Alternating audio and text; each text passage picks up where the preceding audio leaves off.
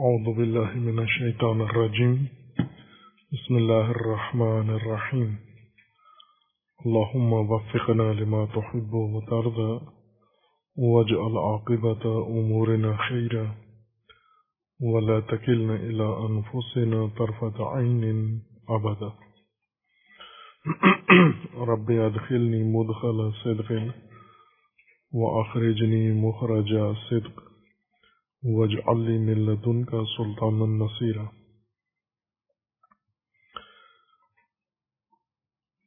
سورہ مبارکہ بقرہ، آیات کریمہ، وَإِذَا قِيلَ لَهُمْ لَا تُفْسِدُوا فِي الْأَرْضِ قَالُوا إِنَّمَا نَحْنُ مُصْلِحُونَ. أَلَا إِنَّهُمْ هُمُ الْمُفْسِدُونَ وَلَكِنْ لَا يَشْعُرُونَ.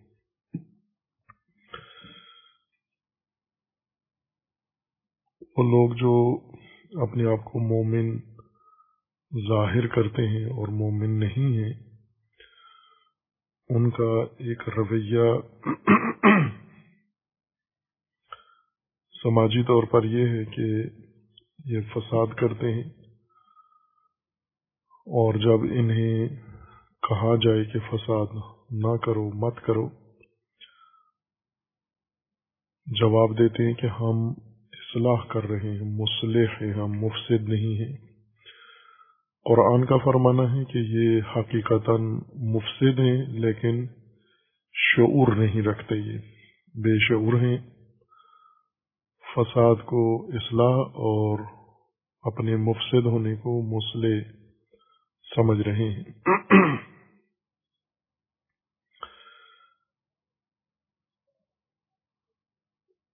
صلاح و فساد دو متضاد خصوصیات ہیں جو اس کائنات کے اندر بھی جاری ہیں، کائنات مادی میں، اور انسانی معاشرے میں بھی جاری ہیں یہ دونوں۔ کائنات میں صلاح و فساد کا اس قدر رواج ہے کہ جسمانی یا مادی کائنات کو علماء نے، حکماء نے، فلاسفہ نے نام ہی یہی دیا ہے، عالم کون و فساد۔ یہ اس میں ہر دم چیزیں مکون ہوتی ہیں، کائن ہوتی ہیں، وجود میں آتی ہیں اور ساتھ ساتھ یہ چیزیں فاسد بھی ہوتی ہیں۔ یہ جہان کون و فساد ہے عالم کون و فساد ہے۔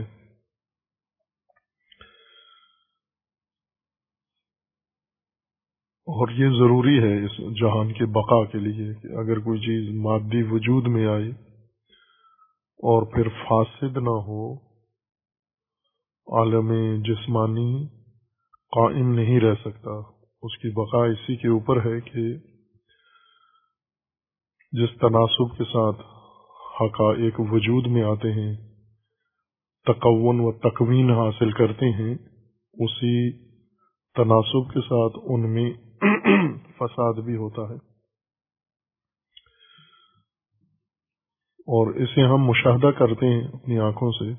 لوگ انسان پیدا ہوتے ہیں، پھر انسان مر جاتے ہیں، جانور پیدا ہوتے ہیں، پھر ایک عمر گزارنے کے بعد مر جاتے ہیں۔ اور اسی طرح نباتات کے اندر پودے، درخت پیدا ہوتے ہیں۔ ایک مدت تک قائم رہنے کے بعد پھر اگر انہیں نہ بھی کاٹا جائے، خود ہی خود فاسد ہو جاتے ہیں، مزمحل ہو جاتے ہیں۔ یعنی ان کا وجود نباتی ختم ہو جاتا ہے، خاک میں مل جاتے ہیں۔ اور اسی طرح دیگر تمام جو مادی اشیاء ہیں، مادی حقائق ہیں، ان کے اندر تسلسل کے ساتھ یہ عمل تکون کا اور فساد کا ترتیب کے ساتھ جاری، ایک نظم کے ساتھ ہے، نظام کے ساتھ ہے، نہ کہ بے نظمی کی صورت میں۔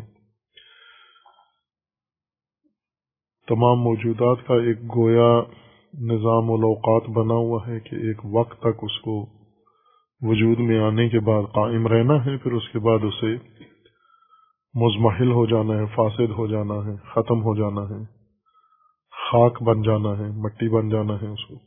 پھر دوبارہ اسی سے دوبارہ پھر تکون شروع ہوگا، پھر کوئی نئی چیز پیدا ہوگی، وہ اپنا دورانیہ گزار کے پھر وہ بھی مزمحل ہو جائے گی۔ اور انسان بھی جو صنعت کاری کرتا ہے، مصنوعات انسان ہیں، وہ بھی اسی طرح سے ہیں، مکونات ہیں اور فاسد ہیں۔ یعنی انسان بناتا ہے، ایک مدت کے بعد وہ چیزیں قائم اور قائم رہتی ہیں، پھر اس کے بعد فاسد ہو جاتی ہیں۔ اور فساد اس اعتبار سے بھی اس کائنات کا حصہ ہے کہ چونکہ مختلف موجودات مخلوقات ہیں اور ان موجودات مخلوقات کے اندر آپس میں ایک تصادم ہے۔ تحرک ہے ان کا، سب کا، تکاملی حرکت سب کے اندر ہے۔ یعنی تمام موجودات جو اللہ تعالیٰ نے ایجاد کیے ہیں، خلق کیے ہیں، وہ ایک اپنے کمال کی طرف، مقررہ کمال کی طرف تسلسل کے ساتھ بڑھتے ہیں اس کمال کے حصول میں وہ دیگر موجودات کو استعمال کرتے ہیں اپنی خوراک بناتے ہیں۔ اور جب ایک موجود اپنی خوراک دوسرے کو بناتا ہے جس کو اپنی خوراک بناتا ہے وہ لامحلہ مزمحل ہو جاتا ہے۔ اس کی شناخت اس کی بناوٹ میں خلل آ جاتا ہے۔ اور وہ فاسد ہو جاتا ہے اور ختم ہو جاتا ہے۔ اور یہ عمل ہم دیکھتے ہیں، مثلا پھل اگتے ہیں، ان پھلوں کے اندر کیڑے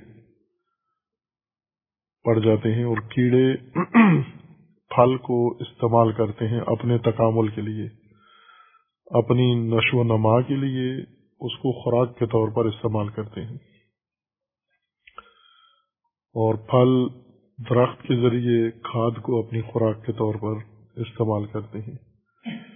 ہر چیز دوسری چیز کو جو اس کی خوراک سمجھی جاتی ہے، جو اس کی غذا شمار ہوتی ہے، اس کا رزق شمار ہوتا ہے، اس کو استعمال میں لاتی ہے ہر چیز کی رزق اور غذا زمین کے اندر ہی ہے۔ باہر سے اس کو رزق نہیں آتا، زمین کے اندر ہی سے وہ رزق اپنا حاصل کرتا ہے، تمام موجودات۔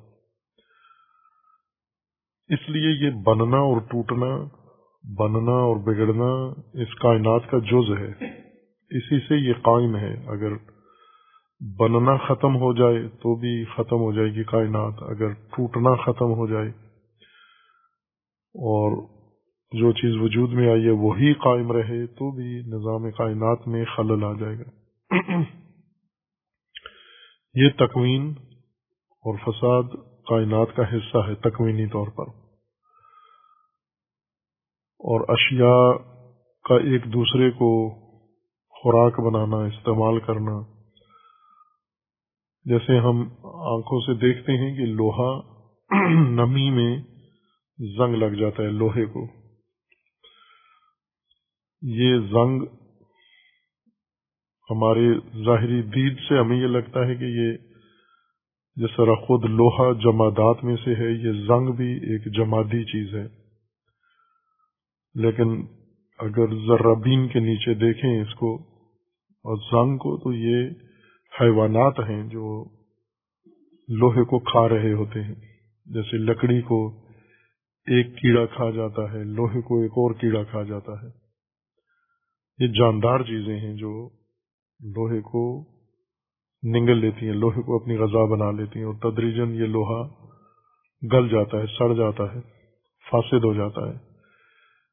اس کے فساد کی وجہ نمی میں پیدا ہونے والے جراثیم ہیں، بیکٹیریاز ہیں جو اس کے اوپر آرز ہو کے اس کو کھا جاتے ہیں۔ اسی طرح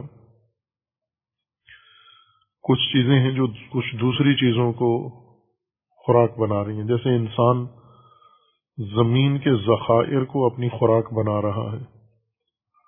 پودوں کو خوراک بناتا ہے، پھلوں کو خوراک بناتا ہے، فصلوں کو خوراک بناتا ہے، مایات کو خوراک بناتا ہے، پانی کو خوراک بناتا ہے۔ مختلف نباتاتی چیزیں یا حیوانی اجزائے حیوان، ان سب کو اپنی خوراک بناتا ہے۔ اور خوراک بنانے کے لیے ان دوسری چیزوں کا ختم کرنا لازمی ہے۔ وہ چیزیں فاسد ہو جاتی ہیں، انسان ان کو استعمال کر کے کامل ہوتا ہے یا باقی رہتا ہے، اپنی بقا و سلامتی حاصل کرتا ہے۔ انسان کی سلامتی دوسری چیزوں کی فنا ہے۔ پھل، پودے، فصلیں، غلات، یہ فنا ہوئے ہیں، فاسد ہوئے ہیں اور انسان کی غذا بنے ہیں۔ یہ ایک فساد ہے جو کائنات کی بقا کے لیے ضروری ہے۔ یہ وہ فساد نہیں ہے جس سے کائنات خراب ہوتی ہو۔ یعنی نظام کائنات اس خلل سے، اس فساد سے نابود ہو رہا ہو۔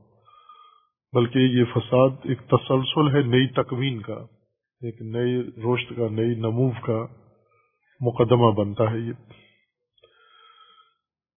حیوانات چارہ چرتے ہیں، فضلہ بناتے ہیں۔ یہ فساد ہے، اس نباتاتی حیات کا فساد ہے۔ جانور نے اس کو اپنی خوراک بنا لیا اور فاسد کر کے اس کو فضلہ بنا لیا۔ لیکن یہی فضلہ ایک نئی نمو کی بنیاد بنتا ہے، پھر دوبارہ اگتا ہے، یہی مٹی میں مل کر۔ یہ فساد مضر نہیں ہے، یہ تکوینی فساد۔ تکوین و فساد دونوں لازم و ملزوم ہیں اور مادی دنیا اسی طرح سے رہے گی۔ اس کو دونوں کیفیات اس کی لازم ملزوم ہیں، ایک دوسرے کے ساتھ ساتھ جڑی رہیں گی۔ جس کو ختم کیا گیا، وہی کائنات کی تباہی کا باعث بن جائے گا۔ یعنی تکوین رک جائے یا فساد اس کا رک جائے۔ اس فساد کو قرآن نے نہیں موضوع قرار دیا یعنی یہ مضر نہیں ہے یہ فساد۔ اس بیچ میں انسان کوشش کرتا ہے کہ اسی تکمین و فساد کے نظام میں کچھ چیزیں جو انسان کے استعمال میں آتی ہیں۔ اس کی یہ کوشش ہوتی ہے کہ انہیں جتنا ممکن ہو فاسد ہونے سے بچائی جیسے انہیں تکوینی مواد سے گھر بناتا ہے تو اس کی کوشش ہی ہوتی ہے کہ یہ تکوینی مواد مٹی اور مٹی سے بنی ہوئی دوسری چیزیں اس میں فاسد ہونا ہے، اس کی ذات میں فساد ہے۔ اگر اسے اپنے حال پہ چھوڑ دیں گے تو یہ کچھ سال کے بعد، کچھ عرصے کے بعد مزمحل ہو جائے گا۔ اور مٹی بن جائے گا۔ اس مٹی سے دوبارہ پھر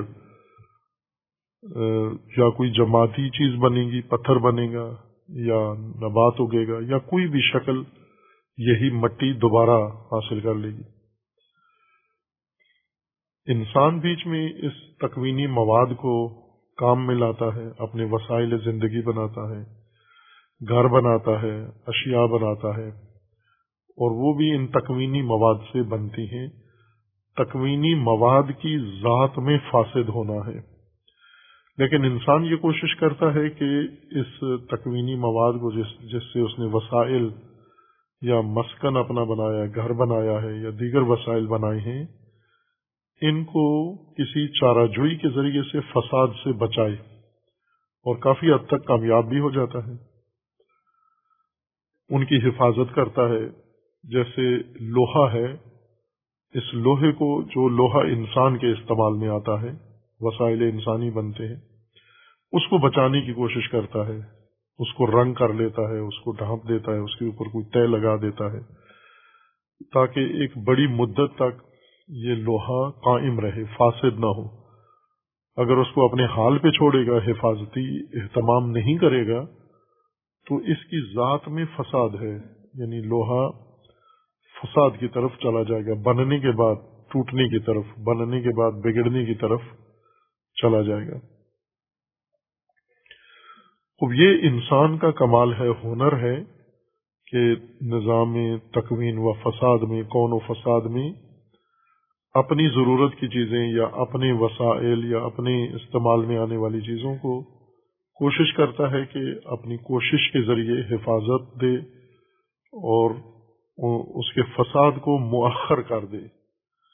دائمن تو نہیں کسی چیز کا فساد انسان روک سکتا۔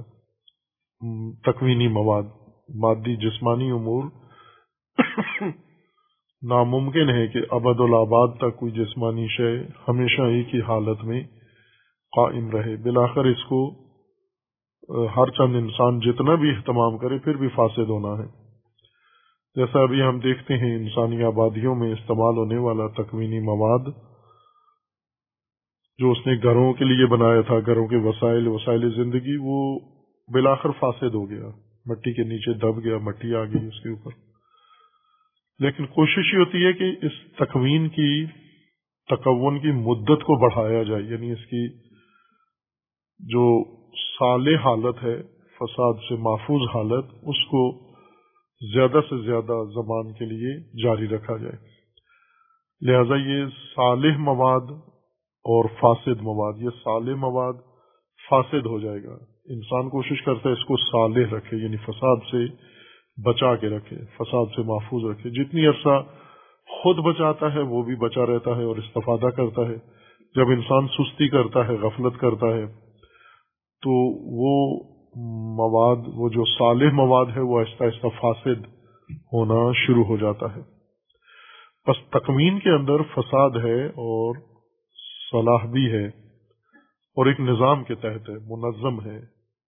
امر الہی سے ان کے لیے فردن فردن نہیں ہوتا۔ یعنی ایسا جیسا پہلے تشریح کی ہے کہ اللہ تعالیٰ نے کائنات کے لیے نظام بنایا ہے، سنن بنائی ہے قوانین بنائے ہیں۔ فردی طور پر کوئی فیصلہ نہیں ہوتا۔ مثلا فلاں درخت اسے رہنا چاہیے یا گل جانا چاہیے، یوں نہیں ہے۔ کسی کسی درخت کے لیے علیحدہ سے کوئی فیصلہ نہیں ہے۔ تمام درختوں کے لیے ایک حکم ہے، ایک قانون ہے، ایک نظام ہے۔ اسی کے تحت وجود میں آئیں گے، اسی کے تحت محفوظ رہیں گے، اسی کے تحت گل سڑ جائیں گے۔ جو بھی اس نظام کے اندر آئے گا، نہ کہ علیحدہ علیحدہ ہر چیز کے بارے میں اللہ تعالیٰ نے حکم صادر کرنا ہے۔ ایک حکم قضاء ہے، ایک حکم ہے، اور وہ حکم مقدر ہے، اس کے انداز معین ہیں، اس کے وسائل، اسباب، شرائط مشخص ہیں، اور اس کے مطابق یہ نظام چل رہا ہے، اور اس کے اندر اشیاء بنتی ہیں، اور خراب ہوتی ہیں، اور ٹوٹتی ہیں۔ دوسرا فساد جو معاشرتی ہے، سماجی ہے یعنی انسانی زندگی میں، انسانی حیات میں جو فساد ہے، یہاں بھی دو طرح کا فساد ہے۔ ایک تکوینی ہے انسانی زندگی میں، انسان چونکہ خود ایک تکوینی موجودات میں سے ہے، پیدا ہوتا ہے، پیدا ہونے کے بعد زندگی گزارتا ہے، بیمار ہوتا ہے صحت مند ہوتا ہے، پھر آخر کار یہ جسم انسان کا مزمحل ہو جاتا ہے۔ وہی جو تکوین کے لیے قانون ہے کون و فساد کا یعنی بننا ہے اور پھر اپنی مدت گزار کے ختم ہو جانا ہے۔ ہمیشگی نہیں ہے، پھر یہی جسا خاک میں چلا جاتا ہے، مٹی میں چلا جاتا ہے۔ مٹی میں مل کے پھر مٹی ہو جاتا ہے۔ اسی مٹی سے پھر کوئی نئی حیات شروع ہوتی ہے، نئی چیز بنتی ہے۔ یا وہ مٹی ہے، وہ کمہار لے جاتا ہے، اٹھا کے اسے برتن بنا لیتا ہے۔ یا وہ مٹی ہے، اینٹوں والا بٹھے والا اٹھا کے لے جاتا ہے، اسے اینٹیں بنا دیتا ہے، جس میں مردہ دفن ہوا تھا۔ یا یہ مٹی ہے جو کھیت بن جاتی ہے، اس سے فصل اگے گی۔ یا یہ مٹی ہے جس میں کوئی جنگل اگ جائے گا، کوئی درخت اگ جائے گا۔ بلاخر ایک سرکل ہے، ایک ایسا تسلسل ہے، دور ہے کہ جو چیزیں وجود میں آتی ہیں ایک مدت کے بعد گل سڑ جاتی ہیں، پھر دوبارہ انہی اجزاء سے نئی شے وجود میں آتی ہے انسان کا جسہ بھی ایسا ہی ہے، انسان پیدا ہوتا ہے، زندگی گزارتا ہے، جتنی بھی زندگی گزارے، سو سال گزارے، دو سو سال گزارے بلاخر اس کو مزمحل ہونا ہے۔ ہوتا نہیں ہے، یہ جسہ اس کا ختم ہو جانا ہے۔ روح نہیں ختم ہوگی، لیکن جسم فاسد ہو جائے گا۔ یہی تکوین و فساد انسان کے اندر ہے۔ اس مرحلے میں انسان کوشش کرتا ہے، جس طرح اپنے وسائل میں جو حتمی فساد ہے، اس کو روکے، اپنے وسائل کے فاسد نہ ہونے دے۔ ایسے علاج اور چارہ جوئی انسان نے دریافت کی ہوئی ہیں، مخصوصاً جدید۔ اپنی مہارتوں سے، علم سے، فن سے، ٹیکنالوجی سے کہ اشیاء کے فساد کو اس نے روک لیا ہے زیادہ تر اور ان کی مدت بڑھا دی ہے، ان کی عمر کی مدت لمبی کر دی ہے۔ اپنے وجود کو بھی انسان کوشش کرتا ہے، جس طرح علم طب نے ترقی کی ہے۔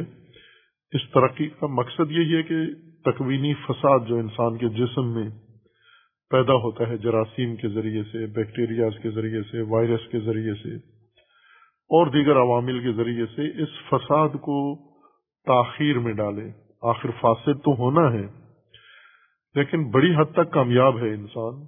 کہ یہ تکوینی فساد، بیماری کی صورت میں جو انسان کے جسم میں آ جاتا ہے، اس کو قابو کر رہا ہے، کر لیا ہے اس نے بہت حد تک۔ جتنا ممکن ہے۔ لیکن پھر چونکہ اس کی ذات میں فاسد ہونا ہے، جسم کی ذات میں یہ کہ فاسد ہوگا یہ آخر کار خراب ہو جائے گا، مزمحل ہو جائے گا، یہ ترکیب بکھر جائے گی، تانا بانا ختم ہو جائے گا۔ جتنا بھی ہم روکیں، وہ رکتا نہیں ہے، بلکہ جو دوسروں کو صحت دیتے ہیں، یہ خود ایک دن مر جاتے ہیں۔ ان کے اپنا وقت آ جاتا ہے کہ یہ جسم فاسد ہونے والا ہے ختم ہو گیا۔ اس فساد کو بھی انسان ختم نہیں کر سکتا، لیکن اپنی حد تک اپنے حصے کی عمر کو یا اپنے جسم کو کافی حد تک محفوظ بنا کے اس فساد کو تاخیر میں ڈال سکتا ہے، جو بلاخر موت کی صورت میں ظاہر ہوتا ہے۔ یہ فساد بھی کائنات کا حصہ ہے۔ وہی تکوینی فساد ہے، صرف انسان کے ساتھ چونکہ منسوب ہے، اس وجہ سے اس کو الگ ذکر کیا ہے۔ انسان کے اندر فساد دیگر جو قرآن نے ذکر کیا ہے، وہ انسان کے اس تکوینی شعبے میں نہیں ہے فساد، بلکہ تشریعی حصے میں فساد ہے۔ جیسے انسان کو اللہ تعالی نے جو خصوصیات دی ہیں، ان میں سے کچھ خصوصیات انسان کے اندر فساد ایجاد کرتے ہیں۔ ان کے ذریعے سے انسان اپنی صالحیت بھی بڑھا سکتا ہے۔ تدبیر ہو اگر اس کے پاس۔ لیکن اگر غفلت برتے تو وہی خصوصیات انسان کے فساد کا بھی باعث بن جاتی ہیں۔ انسان کو اللہ تعالی نے جو خصوصیات، صلاحیتیں دی ہیں، قابلیتیں دی ہیں، ان میں ایک فہم ہے، سوچ، شعور۔ علم حاصل کر سکتے ہیں، آگاہی و شناخت۔ یہ سب سے بڑی اہم خوبی خصوصیت ہے۔ انسان کو باقی تمام مخلوقات سے ممتاز کرتی ہے۔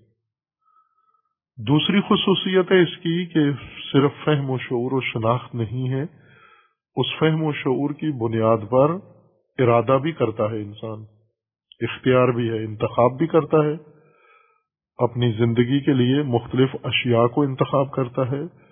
مختلف جہتیں انتخاب کرتا ہے، مختلف انداز انسان اپنے لیے انتخاب کرتا ہے۔ یہ ایک خصوصیت ہے انسان کی اور تیسری خصوصیت ہے ارادہ کہ یہ سب کام ارادہ تن کرتا ہے۔ یعنی پہلے انسان کے اندر اس کام کے کرنے کا یا کسی شے کے حصول کا ارادہ بنتا ہے۔ طلب پیدا ہوتی ہے، وہ طلب بڑھ کر ارادہ بنتی ہے، پھر ارادے سے اگلا کا مرحلہ شروع ہوتا ہے اور وہ ہے حرکت کا۔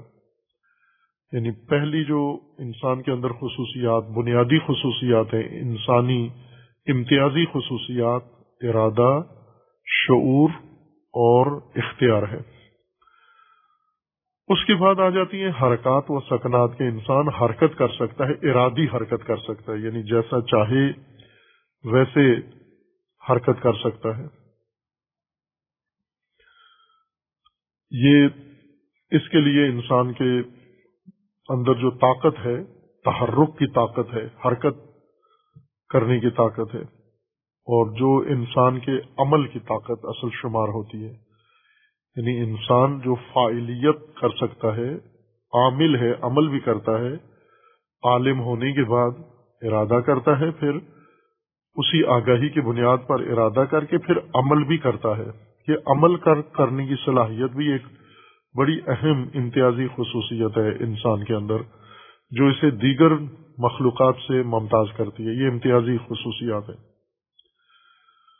پھر اس کے بعد انسان کے نفس میں بہت ساری خصوصیات موجود ہیں، جس طرح جسم میں ہے جسم میں انسان کے چونکہ زندہ جسم ہے، انسان کا مردہ نہیں ہے، زندہ جسم ہونے کی وجہ سے اس کے اندر بہت سارے تقاضے ہیں۔ انسان کے جسمانی تقاضے ہیں۔ جیسے بھوک انسان کو لگتی ہے، یہ اس کا جسمانی تقاضا ہے۔ پیاس لگتی ہے، یہ اس کا جسمانی تقاضا ہے۔ اسی طرح انسان کے اندر جنسی صلاحیت پیدا ہوتی ہے، شہوت پیدا ہوتی ہے، یہ ایک جسمانی تقاضا ہے۔ اور اس طرح کی متعدد خصوصیات ہیں انسان کے اندر۔ یہ اندر سے، یہ تقاضے وجود کے اندر سے پیدا ہوتے ہیں۔ بھوک ایک تقاضا بن کر اندر ابھرتی ہے، پھوٹتی ہے، پیدا ہوتی ہے، پھر شدت اختیار کرتی جاتی ہے۔ پیاس ایک تقاضا ہے، انسان کے اندر پھوٹتا ہے، بنتا ہے اور بن کر پھر بڑھتا ہے اور اس میں شدت آتی جاتی ہے تدریجن ایک حد تک یہ تقاضا یا یہ طلب برداشت کے قابل ہوتی ہے، ایک وقت کے بعد برداشت سے باہر ہو جاتی ہے۔ اس میں مسلسل شدت آتی ہے، بڑھتا جاتا ہے یہ تقاضا۔ اسی طرح شہوت بھی انسان کے اندر ایک تقاضا اٹھتا ہے، طلب پیدا ہوتی ہے۔ ایک حد تک قابل برداشت ہوتی ہے۔ لیکن ایک حد میں جا کر انسان کی برداشت سے باہر ہو جاتی ہے۔ اسی طرح انسان کے اندر کچھ، چونکہ نفس روح بھی ہے جسم کے ساتھ ساتھ، روح کی بھی اس طرح امتیازی خصوصیات ہیں۔ اور امتیازی خصوصیات میں اس کے جو اہم امور ہیں وہ ہیں احساسات اور جذبات۔ جیسے محبت ہے، روح کے اندر ایک کشش ہے، اشیاء کو پسند کرنا، نفرت ہے، ناپسند کرنا، یا اس طرح کے اور انسان کے اندر احساسات یا جذبات پیدا ہوتے ہیں، جس طرح سے پہلی قسم بیان کی تھی، جسمانی تقاضے، جن کو اصطلاح میں غرائز کہا جاتا ہے، غریزے ہیں انسان کے اندر۔ اسی طرح روحی تقاضے ہیں، وہ بھی احساسات اور جذبات کی صورت میں انسان کے اندر پیدا ہوتے ہیں، ان میں شدت آتی ہے۔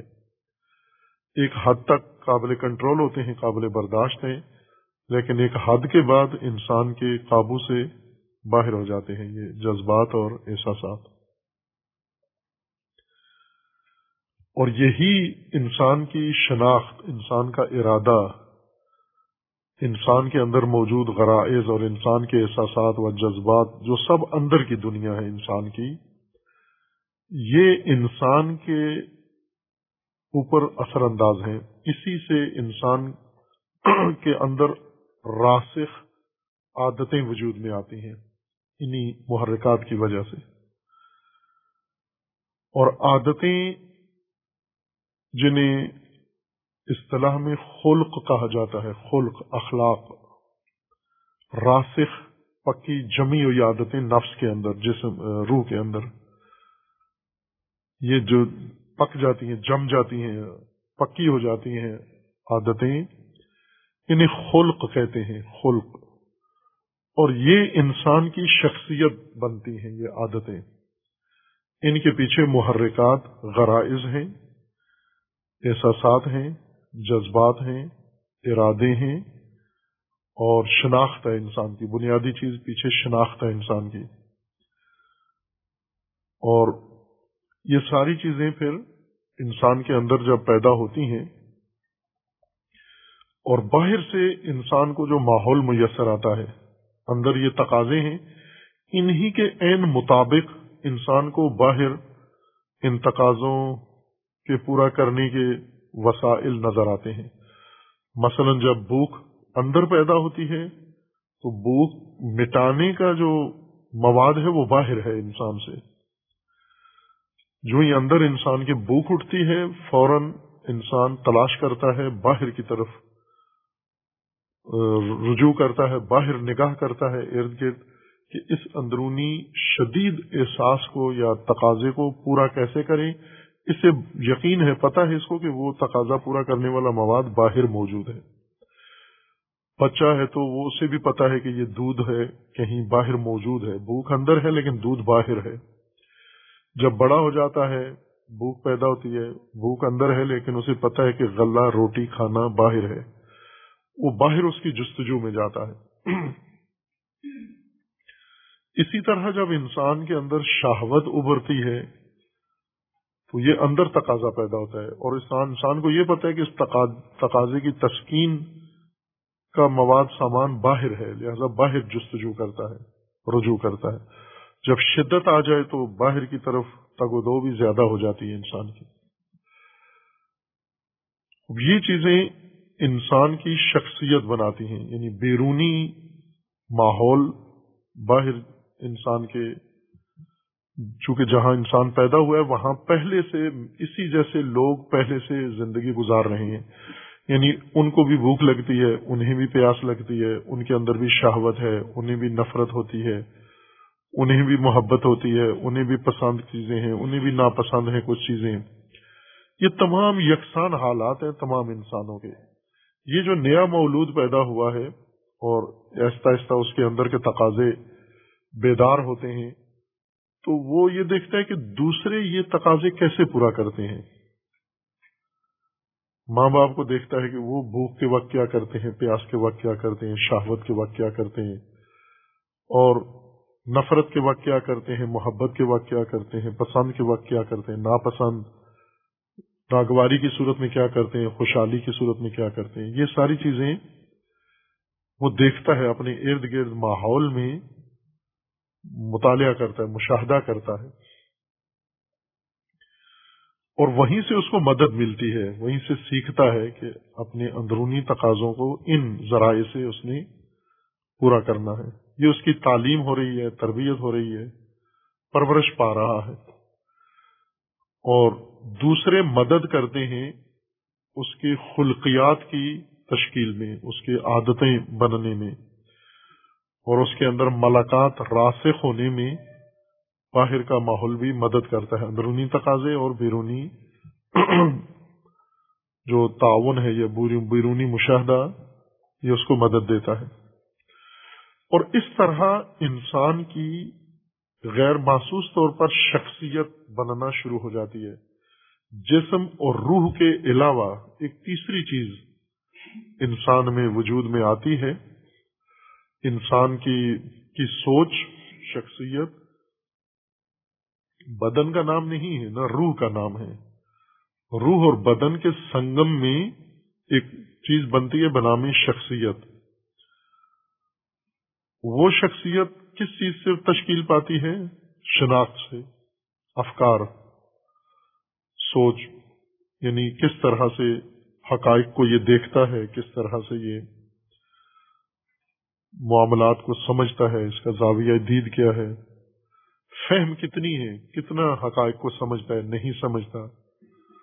خود کتنا فکر کرتا ہے حقائق کو سمجھنے میں، دوسروں کو کتنا مدد لیتا ہے۔ مقلد ہے، اندھا مقلد ہے، جو دوسرے کہتے ہیں، اس سے اپنی سوچ بناتا ہے۔ خود اپنے مشاہدے سے اپنی سوچ بناتا ہے۔ دلیل کی مدد سے سوچ بناتا ہے، تقلید کی مدد سے سوچ بناتا ہے۔ دیکھا دیکھی اپنی سوچ بناتا ہے۔ یہ ساری چیزیں انسان کی شخصیت میں مؤثر کردار ادا کر رہی ہیں۔ پہلی چیز ہے سوچ، افکار۔ دوسرے ہے رجحانات، تمایلات، پسند، ناپسند، عادتیں جو بن چکی ہیں انسان کے اندر۔ یہ سب مل کر انسان کی شخصیت بناتی ہیں یہ چیزیں۔ خوب اب یہاں جو چیز وجود میں آئی ہے، در حقیقت تین حقیقتیں انسان کے اندر پائی جاتی ہیں۔ ایک جسم ہے انسان کا اور ایک روح ہے۔ جسم اور روح دونوں کے تقاضے ہیں۔ ان تقاضوں کی انسان تکمیل کرتا ہے، تسکین کرتا ہے، دونوں کے تقاضے پورے کرتا ہے۔ دونوں کے تقاضے پورے کرنے میں انسان مدد لیتا ہے اپنے ماحول سے۔ چونکہ وہ دیکھتا ہے کہ میرے جیسے ہی ہیں، ان کے اندر بھی یہ تقاضے ہیں، وہ کس طرح پورے کرتے ہیں؟ یہ بھی ان کی دیکھا دیکھی وہی کام کرتا ہے، اسی طرح۔ بس باہر سے سیکھتا ہے، باہر سے مشاہدہ کرتا ہے، اس کو اپناتا ہے۔ وہ تعلیم و تربیت شمار ہوتی ہے، وہ جو باہر سے اس کی مدد ہو رہی ہے، تعلیم و تربیت ہے۔ اندر سے اس کے اندر یہ تقاضے، جسم و روح کے، یہ سب مل کر انسان میں ایک تیسری چیز ایجاد کرتے ہیں، وہ ہے انسان کی شخصیت۔ شخصیت جسم نہیں ہے، انسان کی روح بھی نہیں ہے۔ روح کا روپ ہے ایک طرح کا۔ روح کا روپ بناتا ہے انسان، یہ روپ ہے جو ان عادات کی صورت میں، رجحانات کی صورت میں، ملاقات کی صورت میں، خلقیات کی صورت میں انسان کے اندر پیدا ہوتی ہے یہ چیز۔ خوب، یہ اصل انسان کی شخصیت بننے کی ترتیب ہے، ترکیب ہے، اس طرح سے انسان کی شخصیت وجود میں آتی ہے۔ عموماً غیر شعوری طور پر وجود میں آتی ہے یعنی بھیڑ چال۔ چھ بسا ایک انسان کا فرد ہو، انسانی فرد ہو، عورت یا مرد، اسے پوری عمر یہ سمجھ ہی نہ آیا ہو کہ میرے جسم کے علاوہ روح بھی ہے اور میری ایک شخصیت بھی ہے یا میری خلقیات بھی ہیں یا میں یہ جو جسم کے تقاضے پورے کر رہا ہوں یا روح کے تقاضے پورے کر رہا ہوں یا میں عادتیں اپنی بنا رہا ہوں یا دوسروں کی دیکھا دیکھی کر رہا ہوں، یہ میرے اوپر اس کا کیا اثر پڑتا ہے؟ عموماً اکثریت، جن کو قرآن نے اکثریت کو کہا کہ لا یا لا یا لمون لا یو اس طرح کے یعنی نفی کی ہے، انسانی صفات کی افراد انسان سے، جمعیت انسان کی اکثریت سے نفی کی ہے کہ یہ رشت نہیں کرتے، انسانی رشت نہیں کر رہے ہوتے۔ حیوانی زندگی کی حد تک اوپر آتے ہیں، اس سے اوپر نہیں آتے۔ یعنی جب ان کی شناخت، ان کی معرفت محسوسات سے اوپر آتی ہی نہیں ہے، تو انسانیت کے زمرے میں تو نہیں جاتے یہ۔ صرف جسہ انسانی ہے ان کا، شکل انسانی ہے ان کی قیافہ انسانی ہے ان کا۔ انسانی خصوصیات نہیں ہیں۔ انسان بنتا ہے تعقل سے، تفکر سے، شناخت سے، پہچان سے۔ یہ تو اس کے اندر پیدا ہی نہیں ہوئی۔ دیکھتا ہے اور غرائز کے ذریعے سے زندگی گزار رہا ہے۔ یہ ایک جانور ہے۔ اس طرح قرآن نے تکلف نہیں کیا، انہیں کہہ دیا یہ جانور ہیں۔ اور معشور بھی ایسے ہی ہوں گے۔ لیکن جو انسانی مقام میں رشت کر کے پہنچتے ہیں ان کی یہ ترکیب ہے، ترتیب، انسانی شخصیت جن کی یا انسانی نشو و نما جن کی ہو رہی ہے۔ بلاخر اس وجود نے انسان بننا ہے، انسان تک پہنچنا ہے اس نے۔ ان تمام مراحل میں صلاح و فساد انسان کے لیے موجود ہے۔ جیسے جسم انسان کا یا صالح ہو یا فاسد۔ روح انسان کی یا صالح ہے یا فاسد۔ اور شخصیت انسان کی یا صالح ہے یا فاسد، اور تینوں کے اجزائے ترکیبی الگ الگ ہیں۔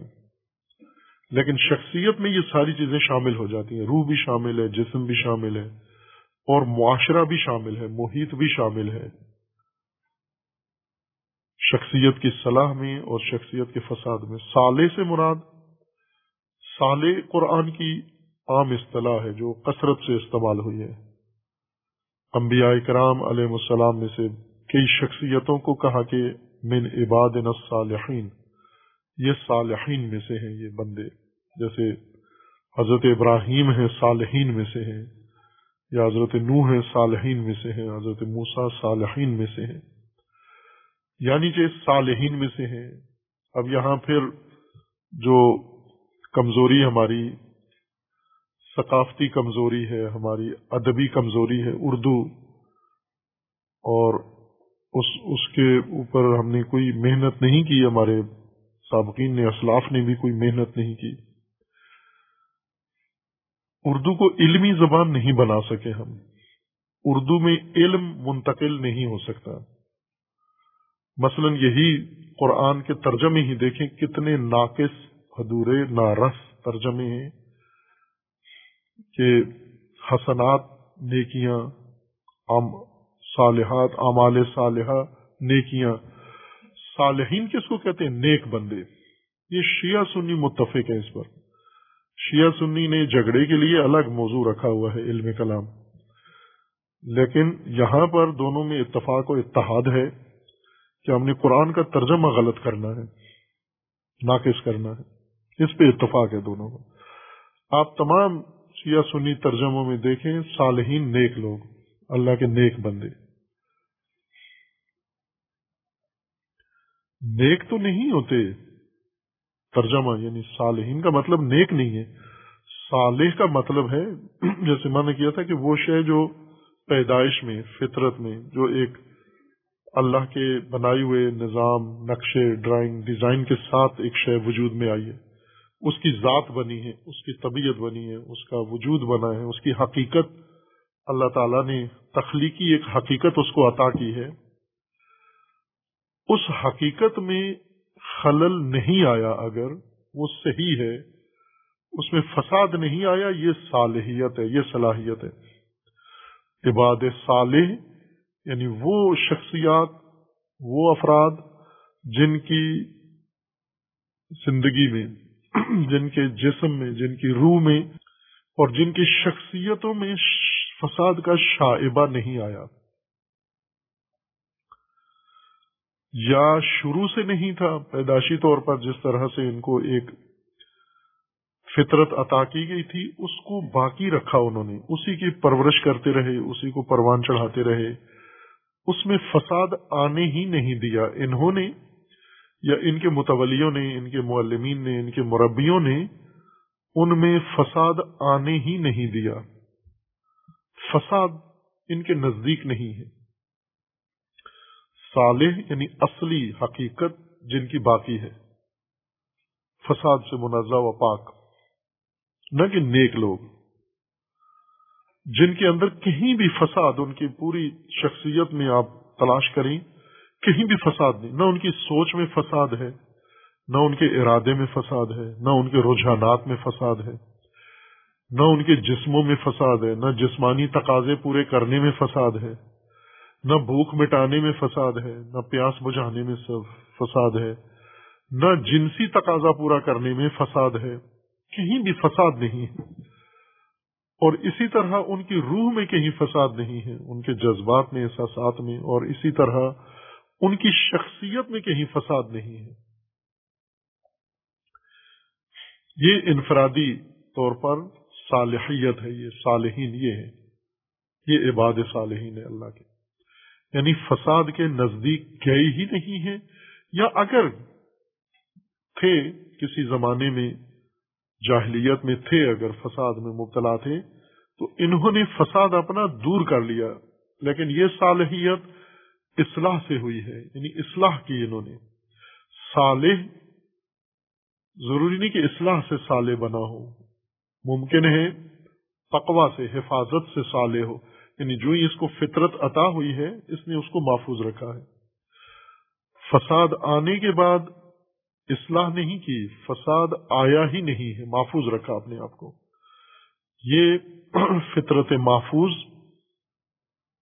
تمام جامع طور پر یہ صالحیت ہے اور ممکن ہے ایسا نہ ہوا ہو شروع میں آغاز زندگی میں غفلت کی وجہ سے جہالت کی وجہ سے لاپرواہی کی وجہ سے غلط تعلیم و تربیت کی وجہ سے غلط ماحول کی وجہ سے غلط سماج کی وجہ سے غلط خاندان کی وجہ سے غلط آغوش کی وجہ سے غلط دوستیوں کی وجہ سے غلط روابط کی وجہ سے فساد آ گیا ہو اس کے کسی شعبے کے اندر۔ لیکن یوں نہیں ہے کہ فساد اگر آ جائے تو فساد انسان کی شخصیت سے نکلتا نہیں ہے۔ دور کر سکتا ہے انسان توبہ۔ اسی فساد کو نکالنے کا نام ہے۔ اسی فساد کو دھونے کا نام ہے۔ رجوع۔ توبہ کا مطلب ہے نا رجوع۔ اب یہاں سے یہ بھی بات سامنے کہ کدھر رجوع کرے انسان۔ توبہ والا شخص کدھر رجوع کرے؟ اصل کی طرف رجوع کرے۔ وہ جو خلقت میں جو نقشہ تھا اسی کی طرف واپس آئے، وہی بنے پھر۔ یہ بیچ میں جو اضافی چیزیں آ گئی ہیں، یہ ملبہ نکالے اپنی شخصیت سے۔ بعض اوقات ہم ملبے سے اپنے گھر بھر دیتے ہیں، وسائل سے، ناجائز وسائل سے اپنے گھر بھر دیتے ہیں۔ شخصیت بھی ایسے ہے، ملبے کا ڈھیر ہے جیسے۔ اس سب کو اٹھا کے باہر کریں اور جب بالکل صاف ستھرے ہو جائیں تو کیا ہوا؟ یعنی اسی کی طرف پلٹ آئے جو اللہ نے دی تھی۔ رجوع کر لیا اسی کی طرف جو اللہ نے آپ کو بنایا تھا۔ وہی حالت آپ کی قائم ہو گئی۔ یہ اصلاح ہے۔ لہذا جہاں بھی توبہ ہے، وہاں پر یہ ذکر ساتھ آیا ہے۔ اللہ منتابا و اسلحہ توبہ کے ساتھ یہ اکثر جگہ پر قرآن میں اصلاح کا ذکر آیا ہے کہ توبہ کی اصلاح کی۔ یعنی اصلاح کی تو واپس پلٹا اپنی اصل حالت جیسے بیمار ہے بیمار کے لیے ہم یہ لفظ استعمال کرتے ہیں کہ بیمار، کہتے ہیں کہ اپنی اصلی صحت تندرستی پہ پلٹ آیا ہے۔ بیماری ایک فساد ہے، پھر اس کا علاج ہوتا ہے اور بیماری کے اثرات جراثیم سارے انسان کے جسم سے پاک ہو جاتے ہیں، صاف ہو جاتے ہیں۔ اور یہاں جب بیمار بالکل بہبود پا لیتا ہے تو کہتے ہیں واپس پلٹ آیا ہے۔ یعنی اپنی تندرستی پہ واپس آ گیا، اصل حالت پہ واپس آ گیا ہے۔ توبہ بھی یہی ہے یعنی صالحیت جو اللہ نے خلقت میں اس کے اندر رکھی تھی، بیچ میں فساد آیا، اس نے توجہ کی، توجہ کر کے فساد اپنا ختم کیا، اپنی شخصیت سے، اپنے اخلاق سے، اپنے اندرون سے، اپنے باطن سے، اپنے رجحانات سے، اپنی شناخت سے، اور واپس پلٹ آیا یہ۔ یہ توبہ کی اس نے۔ بس یا پیدائشی طور پر جیسا سالت پیدا ہوا تھا فساد سے پاک، فطرت پاکیزہ لے کر، اس کی حفاظت کی اس نے بھی اور اس کے مربیوں نے اور اس کے والدین نے اور اس کے سماج نے۔ اور یہ آخر تک ایسا ہی رہا جیسے اہل البیت علیہ السلام ہے جس پاکیزہ فطرت پہ پیدا ہوئے، نہ فساد کے نزدیک گئے، نہ فساد ان کے نزدیک آیا۔ اور ان کے مربیوں نے، معلمین نے ان کی وہ صالحیت پیداشی وہ محفوظ رکھی آخر تک۔ لہذا صالحین میں سے ہے۔ انبیاء صالحین میں سے ہے۔ کوئی نبی ایسے نہیں ہے جو ان کی سابقہ زندگی نوزب اللہ جاہلیت کی گزری ہو، شرک کی گزری ہو، فساد کی حالت میں گزری ہو۔ صحابہ کی گزری ہے زندگی۔ صحابہ اکثر پہلے فاسد، جاہل مشرق اور کردار کے لحاظ سے منفی کردار تھا ان کا۔ لیکن اہل البیت ایسے نہیں تھے۔ ایک فرد بھی اہل البیت میں سے یا انبیاء میں سے، معصومین میں سے ایسا کوئی بھی فرد نہیں ہے۔ لیکن باقیوں میں دونوں حالتیں ہیں۔ باقی عام افراد میں کہ ممکن ہے شروع سے جس طرح آج بھی ہیں، کئی خاندان ایسے ہیں، بچہ اس خاندان میں خوش نصیب بچہ اگر ایسے خاندان میں پیدا ہوتا ہے، تو وہ خاندان اس بچے کی فطری پاکیزگی کو محفوظ رکھتا ہے۔ اس کی صالحیت باقی رکھتا ہے۔ فساد کے نزدیک بچے کو نہیں جانے دیتے اور بچہ فساد کے نزدیک نہیں جاتا۔ فساد بچے کے نزدیک نہیں آتا۔ ان سارے شعبوں میں یعنی نہ اس کی شناخت میں فساد ہے، نہ اس کے تحرکات میں فساد ہے، نہ اس کے عمل میں فساد ہے، نہ اس کے غریزے کے تسکین میں فساد ہے، نہ اس کے احساسات و جذبات کی تسکین میں فساد ہے، نہ ہی اس کی شخصیت میں فساد ہے۔ کوئی فاسد عادت اس کے اندر نہیں ہے، کوئی فاسد رجحان اس کے اندر نہیں ہے، فاسد عمل نہیں ہے۔ آج بھی ایسے خاندان ہیں اور ہونا چاہیے، یہ ناممکن عمل نہیں ہے۔ یعنی یہ انبیاء اور آئمہ کے لیے نہیں، فقط مختص رکھا گیا۔ ہر انسان کو یہی کہا گیا ہے کہ آپ نے اس ماحول میں جہاں فساد کا شدید خطرہ ہے۔ فساد آپ کی طرف منہ کھولے بیٹھا ہوا ہے، جو آپ کو ہڑپ کرنے کے لیے، آپ کے اندر منتقل ہونے کے لیے۔ آپ نے اس سے بچنا ہے۔ جیسے اپنے لباس کو فساد سے بچاتے ہو، اپنا کھانا بچاتے ہو، اپنا گھر بچاتے ہو، اپنی گاڑیاں بچاتے ہو۔ کتنے لوگ ہیں، کتنا خیال رکھتے ہیں گاڑیوں کا، لیکن اپنا خیال نہیں رکھتے۔ گاڑی کے اندر بیٹھ کر، یہی گاڑی جس کو یہ بالکل خراش نہیں آنے دیتا۔ خود اس کے وجود میں خراشیں ہیں۔ اپنی حفاظت نہیں کرتا، گاڑی کی حفاظت کرتا ہے۔ اپنے مال کی حفاظت کرتا ہے، اپنے گھر کی حفاظت کرتا ہے۔ اپنے سامان کی حفاظت کرتا ہے۔ یعنی وہ چیزیں جو اس کی ملکیت میں ہیں، وہ ساری محفوظ ہیں، خود غیر محفوظ ہے خود فاسد ہے اپنے اختیار میں لی ہوئی چیزوں کو فاسد نہیں ہونے دیتا۔ کھانا، مثلا کتنی عورتیں ہیں کھانا خراب نہیں ہونے دیتی، خود خراب ہو جاتی ہیں۔ اپنے لباس خراب نہیں ہونے دیتی، خود خراب ہو جاتی ہیں۔ کردار خراب ہو جاتا ہے۔ رویے خراب ہو جاتے ہیں۔ فساد ان کے وجود کے اندر آ جاتا ہے۔ لیکن اپنے سوٹ خراب نہیں ہونے دیتی، اپنے جوتے خراب نہیں ہونے دیتی۔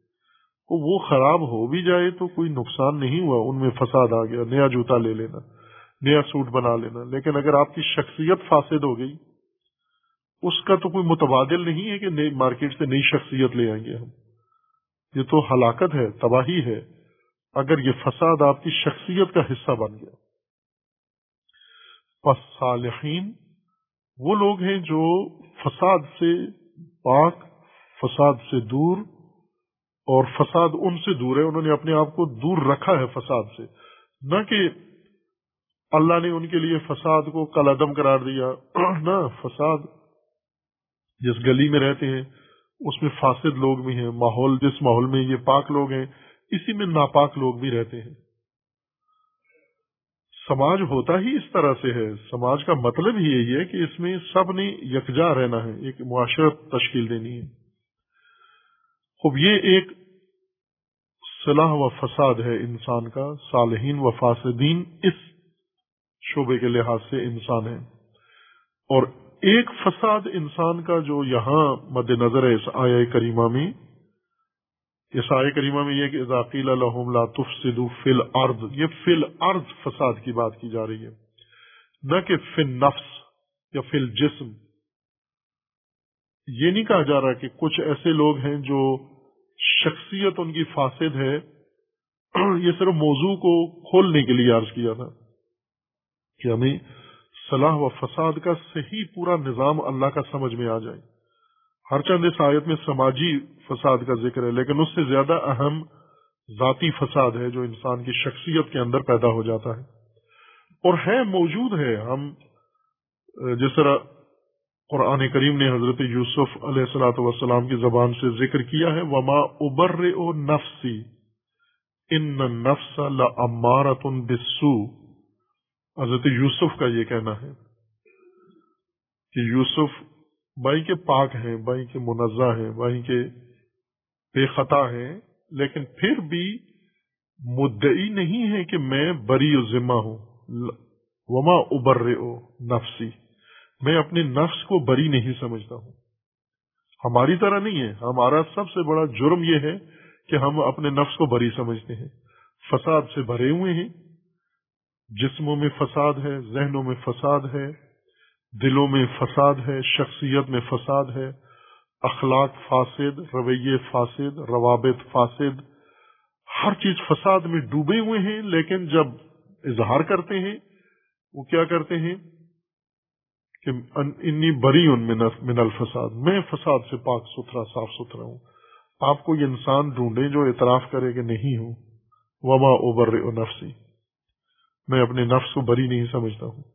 کیوں نہیں سمجھتا ہوں؟ اس لیے کہ نفس ہے وہ۔ ان نفس امارت بسو وہ ہے ہی امارا ہے۔ وہ امیر نہیں ہے امارا ہے۔ امیر فرمان دینے والا امارا زیادہ فرمان دینے والا۔ کثرت سے، شدت سے فرمان دینے والا۔ یعنی نفس امیر بسو نہیں ہے، عامر بسو نہیں ہے امارت بسو ہے۔ ایسا نفس رکھتے ہوئے کیسے میں اس کی برات کا وکالت کروں کہ یہ بری ہے یہ نفس؟ وما ابر نفسی خوب، اب پہلا مرحلہ یہ ہے کہ جب ہمیں فساد کا ظرف پتہ چل گیا کہاں کہاں فساد آتا ہے اور کہاں سے آتا ہے، تو پہلا کام یہ کرنا ہے ہم نے، سماج اس وقت تک فساد سے بری نہیں ہوتا، منی منافق کون ہو جائیں گے؟ منافق وہ ہیں جن کے وجود فساد سے بھرے ہوئے ہیں، لیکن سماجی اصلاح کا ذمہ انہوں نے لے لیا ہے۔ حکمران بننا چاہتے ہیں، سیاستدان بننا چاہتے ہیں، علماء بننا چاہتے ہیں، وائزین بننا چاہتے ہیں، رہنما بننا چاہتے ہیں، امام بننا چاہتے ہیں۔ وہ فساد کا ڈھیر اندر تمہارے فساد ہے اور خواہش تمہاری یہ ہے کہ میں زمان سنبھالوں، مملکت کی، قوم کی، دین کی، عوام کی۔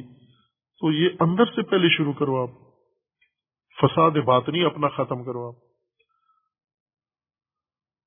خوب، یہ پہلا قدم ہے کہ ہم خود اپنے اندر جائزہ لیں اپنے گریبان میں دیکھیں۔ یہ بہت بڑا ہنر ہے اللہ کسی کو دے دے۔ بہت قلیل لوگ ہیں جو گریبان میں جھانک سکتے ہیں۔ ہم اکثر لوگوں کی حریم میں جھانکتے ہیں۔ لوگوں کی چار دیواریوں میں اور لوگوں کی شخصیت میں اور لوگوں کے امور میں جھانکتے ہیں ہم۔ اگر جھانکنا آتا ہے تو گریبان میں جھانکو اپنے گریبان میں جھانکو تو اپنا فساد، اپنی کمزوریاں، اپنی مشکلات نظر آتی ہیں۔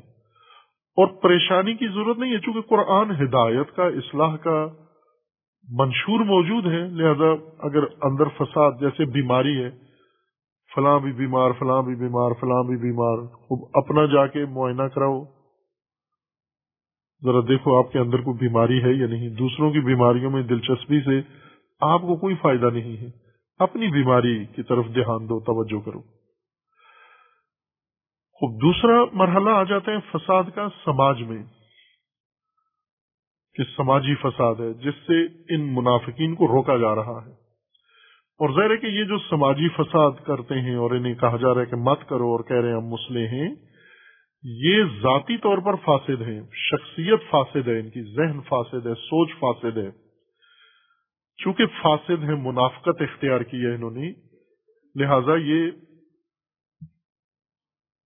سماج کو بھی آ کر نابود کرتے ہیں، سماج کو بھی فاسد کرتے ہیں، مفسد، مسلح بن کر مفسد بنے ہوئے ہیں۔ اب ابھی ہم دیکھیں، اپنے معاشرے کو دیکھیں، معاشرے کے جو زمامدار ہیں زمامدار یعنی کسی بھی شعبے میں معاشرتی، سماجی زمام جن کے ہاتھ میں ہے، معیشت کی زمام جن کے ہاتھ میں ہے، مملکت کی زمام جن کے ہاتھ میں ہے، سیاست کی زمام جن کے ہاتھ میں ہے، تعلیم کی زمام جن کے ہاتھ میں ہے، عدلیہ کی زمام جن کے ہاتھ میں ہے، ثقافت کی زبان، زمام جن کے ہاتھ میں ہے، میڈیا کی زمام جن کے ہاتھ میں ہے۔ اسی طرح دیگر سماج کو اگر تشریح کریں تو اندر متعدد شعبے نکلتے ہیں۔ ان سب کے زمامدار موجود ہیں، کسی کے ہاتھ میں ہے ان کی زمام یہ سب یہی طبقہ ہیں۔ فاسد سماجی فساد برپا کر رہے ہیں۔ اور جب انہیں کہو کہ نہ کرو، کہتے انما نحن مسلحون ہم تو مسلح ہیں، ہم تو اصلاح کر رہے ہیں، معاشرے کی خاطر یہ کام کر رہے ہیں۔ یہی منافق ہیں، یہ منافق ہیں۔ منافق یعنی جو فاسد ہے اور مفسد، لیکن دعوی مسلح ہونے کا رکھتا ہے، اے فاسد ہے۔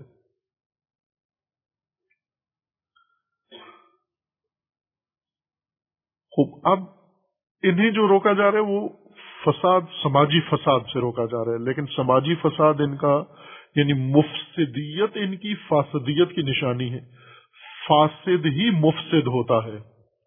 فاسد یعنی جو خود فاسد ہے، مفسد جو باہر ماحول میں فساد پھیلا رہا ہے۔ ہر مفسد فاسد ہے، لیکن یہ ضروری نہیں ہے کہ ہر فاسد مفسد بھی ہو۔ بعض لوگ ایسے ہیں جو اپنی ذات میں فاسد ہیں، لیکن باہر فساد نہیں پھیلا رہے۔ اپنے فساد کو روک کے رکھا ہوا ہے، چھپا کے رکھا ہوا ہے، پنہان رکھا ہوا ہے۔ دوسروں کو باخبر نہیں ہونے دیتے کہ ہم اتنے فاسد لوگ ہیں۔ ریاکار لوگ عموماً ایسے ہوتے ہیں جو ہوتے فاسد ہیں لیکن باہر پاکیزہ بن کر ظاہر ہوتے ہیں۔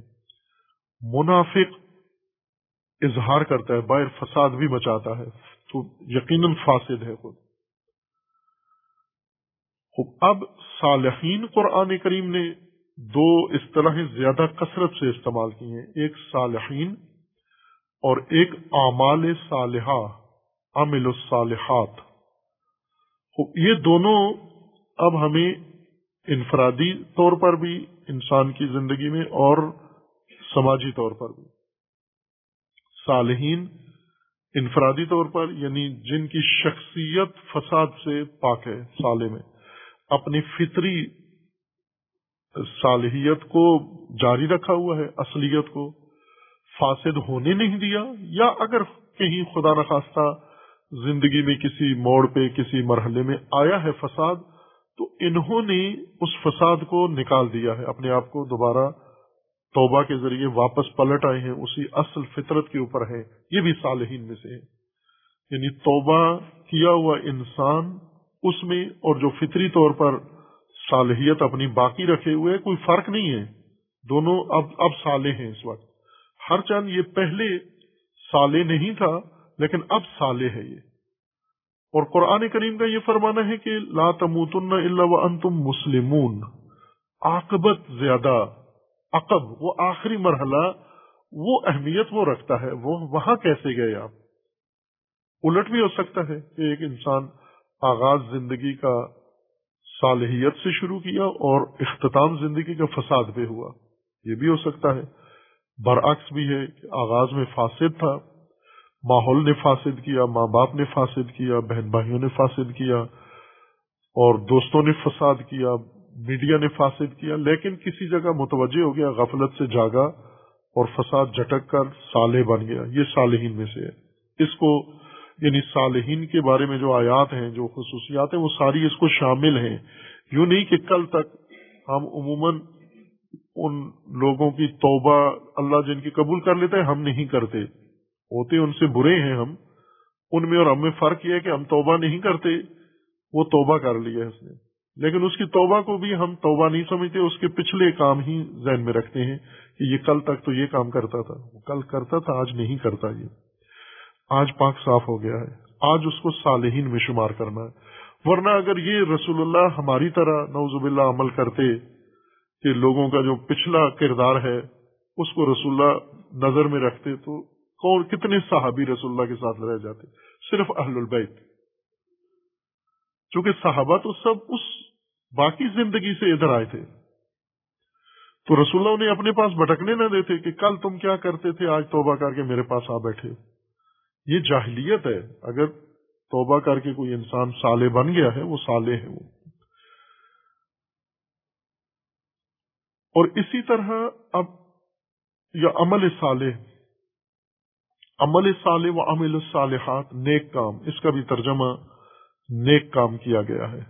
اور اس نیک کام نے کے اندر اتنا ابہام پایا جاتا ہے کہ اس کا کوئی واضح مصداق بھی نہیں ہوتا نیک کام کا۔ نیک کام کس کو کہتے ہیں؟ جو آپ کی مرضی میں نیک ہے، وہ نیک کام ہے۔ کئی لوگ ہیں نا، وہ غلط کام کر رہے ہوتے ہیں تو نیکی سمجھ کے غلط کام کر رہے ہوتے ہیں۔ نیک نہیں ہے اعمال صالحہ کا مطلب نیک صالحین کا معنی نیک نہیں ہے، اور اعمال صالحہ کا مطلب نیک کام نہیں ہے۔ صالحین یعنی فساد سے دور۔ صالحین جو فساد یا آیا ہی نہیں ہے، اگر آیا ہے تو انہوں نے نکال دیا ہے۔ صالح ہیں اس وقت خود۔ اعمال صالحہ جن اعمال میں فساد نہ ہو خود وہ عمل فساد پر مبتنی و مشتمل نہیں ہے۔ اس کے اندر فساد کا شائبہ نہیں ہے عمل کے اندر، کام کے اندر۔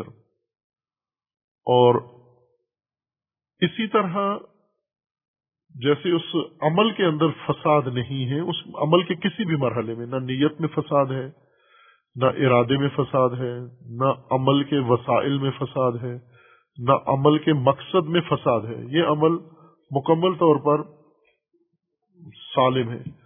اور دوسرا، عمل صالح اس کو کہتے ہیں جو فساد کو ختم کرنے والا ہو۔ فساد برطرف کرنے والا عمل عمل صالح ہے۔ جس عمل سے فساد ختم نہیں ہوتا، وہ صالح عمل نہیں ہے۔ کتنی نیکیاں ایسے کرتے ہیں ہم، ان نیکیوں کے اندر فساد کے مقابلے کے لیے کوئی خاصیت نہیں ہوتی۔ بے خاصیت نیکیاں کرتے ہیں۔ وہ اعمال صالحہ نہیں ہے اعمال صالحہ یعنی فساد سے دور اور جو فساد کو ختم کرنے والے اعمال ہوں۔ اب یہ سماجی اعمال ہیں۔ ان اعمال کی ترتیب ہونی چاہیے، نشاندہی ہونی چاہیے۔ یہ جیسے امر بالمعروف، یہ عمل صالح ہے۔ امر بالمعروف نہ ہی انل منکر یہ عمل صالح ہے۔ یعنی یہ وہ عمل ہے جو زمین سے ہی فساد کو ختم کر دیتا ہے۔ لوگوں کی زندگیوں سے فساد کو اٹھا کے یہ بہترین سب سے بڑا عمل صالح ہے۔ جیسے سید الشہداء علیہ السلام نے فرمایا کہ میں فساد کو ختم کر رہا ہوں امر بالمعروف اور نہ انل منکر کے ذریعے، وہ سب سے عالیشان عمل صالح ہے وہ۔ خب اب ہمیں یہ دونوں چیزیں صالحین و اعمال صالحہ ان آیات کا جو اصل مضمون ہے وہ سماجی صالحین اور سماجی اعمال صالحہ، سماجی فساد اور سماجی مفسدین۔ جو معاشرے کو فاسد کر رہے ہیں اور جو معاشرے کو تباہ کر رہے ہیں، خود بھی فاسد ہیں اور مفسد بھی ہیں۔ اور دوسری طرف سے جو سالے ہیں اور ان کے اعمال صالحہ ہیں، یہ مسلح ہیں۔ مسلح یعنی سماجی فساد ختم کرنے والے اور سماج کی اصلاح کرنے والے۔ نہ کہ فاسد سماج سے مفادات حاصل کرنے والے۔ جو آج عمومی رویہ ہے۔ ہمارے نیک لوگ جتنے بھی ہیں اس وقت، نیک علماء، نیک متدینین، نیک اچھے لوگ، عورتیں، مرد، سارے بلا تفریح کے مذاہب، یہ نیک لوگ کیا کرتے ہیں؟ آج کے نیک لوگ یہ خود فساد نہیں کرتے۔ لیکن فساد کے نظام میں اپنا مفاد حاصل کرنے کے لیے مسمم ہے اس لیے یہ سالے ہونے کا ان کو شائبہ ہوتا ہے، لیکن مسلے نہیں ہے یہ۔ سالے کی ان کے اوپر ممکن ہے عنوان فٹ آتا ہو کہ یہ خود سالے ہیں، فساد ان کے اندر نہیں ہے۔ لیکن نظام فاسد میں جو مطمئن بیٹھے ہوئے زندگی گزار رہے ہیں، فساد دور بھی نہیں کرتے، بلکہ فساد سے استفادہ کرتے ہیں۔ فاسد حکومتیں، فاسد پارٹیاں، فاسد جماعتیں، فاسد دھڑے فاسد انجمنیں، فاسد لیڈر، فاسد سیاست، اس میں باقاعدہ اپنا حصہ ڈالتے ہیں۔ یہ مسئلے نہیں ہیں۔ اب یہاں پر یہ دیکھنا ہے کہ آیا مفسد اور مسئلے کے درمیان کوئی تیسری حالت قرآن نے لحاظ کی ہے یا نہیں کی؟ فساد اور صلاح کے درمیان۔ بعض علماء نے لکھا ہے کہ یہ زیدین ہے آپس میں، صلاح اور فساد۔ اور بعض نے لکھا ہے نقیزین ہے اگر نقیزین ہے تو پھر تیسری حالت ان کے مابین تصور نہیں ہوگی۔ اگر زدین ہے پھر فرض کیا جا سکتا ہے کہ ایک شخص ممکن ہے نہ صالح ہو نہ فاسد ہو۔ لیکن اگر نقیزین ہوئے تو نہ، یا صالح ہے یا فاسد ہے۔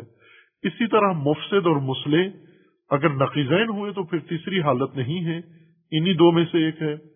اگر نقیزین نہ ہو زدین ہو تو پھر ممکن ہے تیسری حالت ان کے درمیان فرض کی جا سکے، باقی بات صلی اللہ علیہ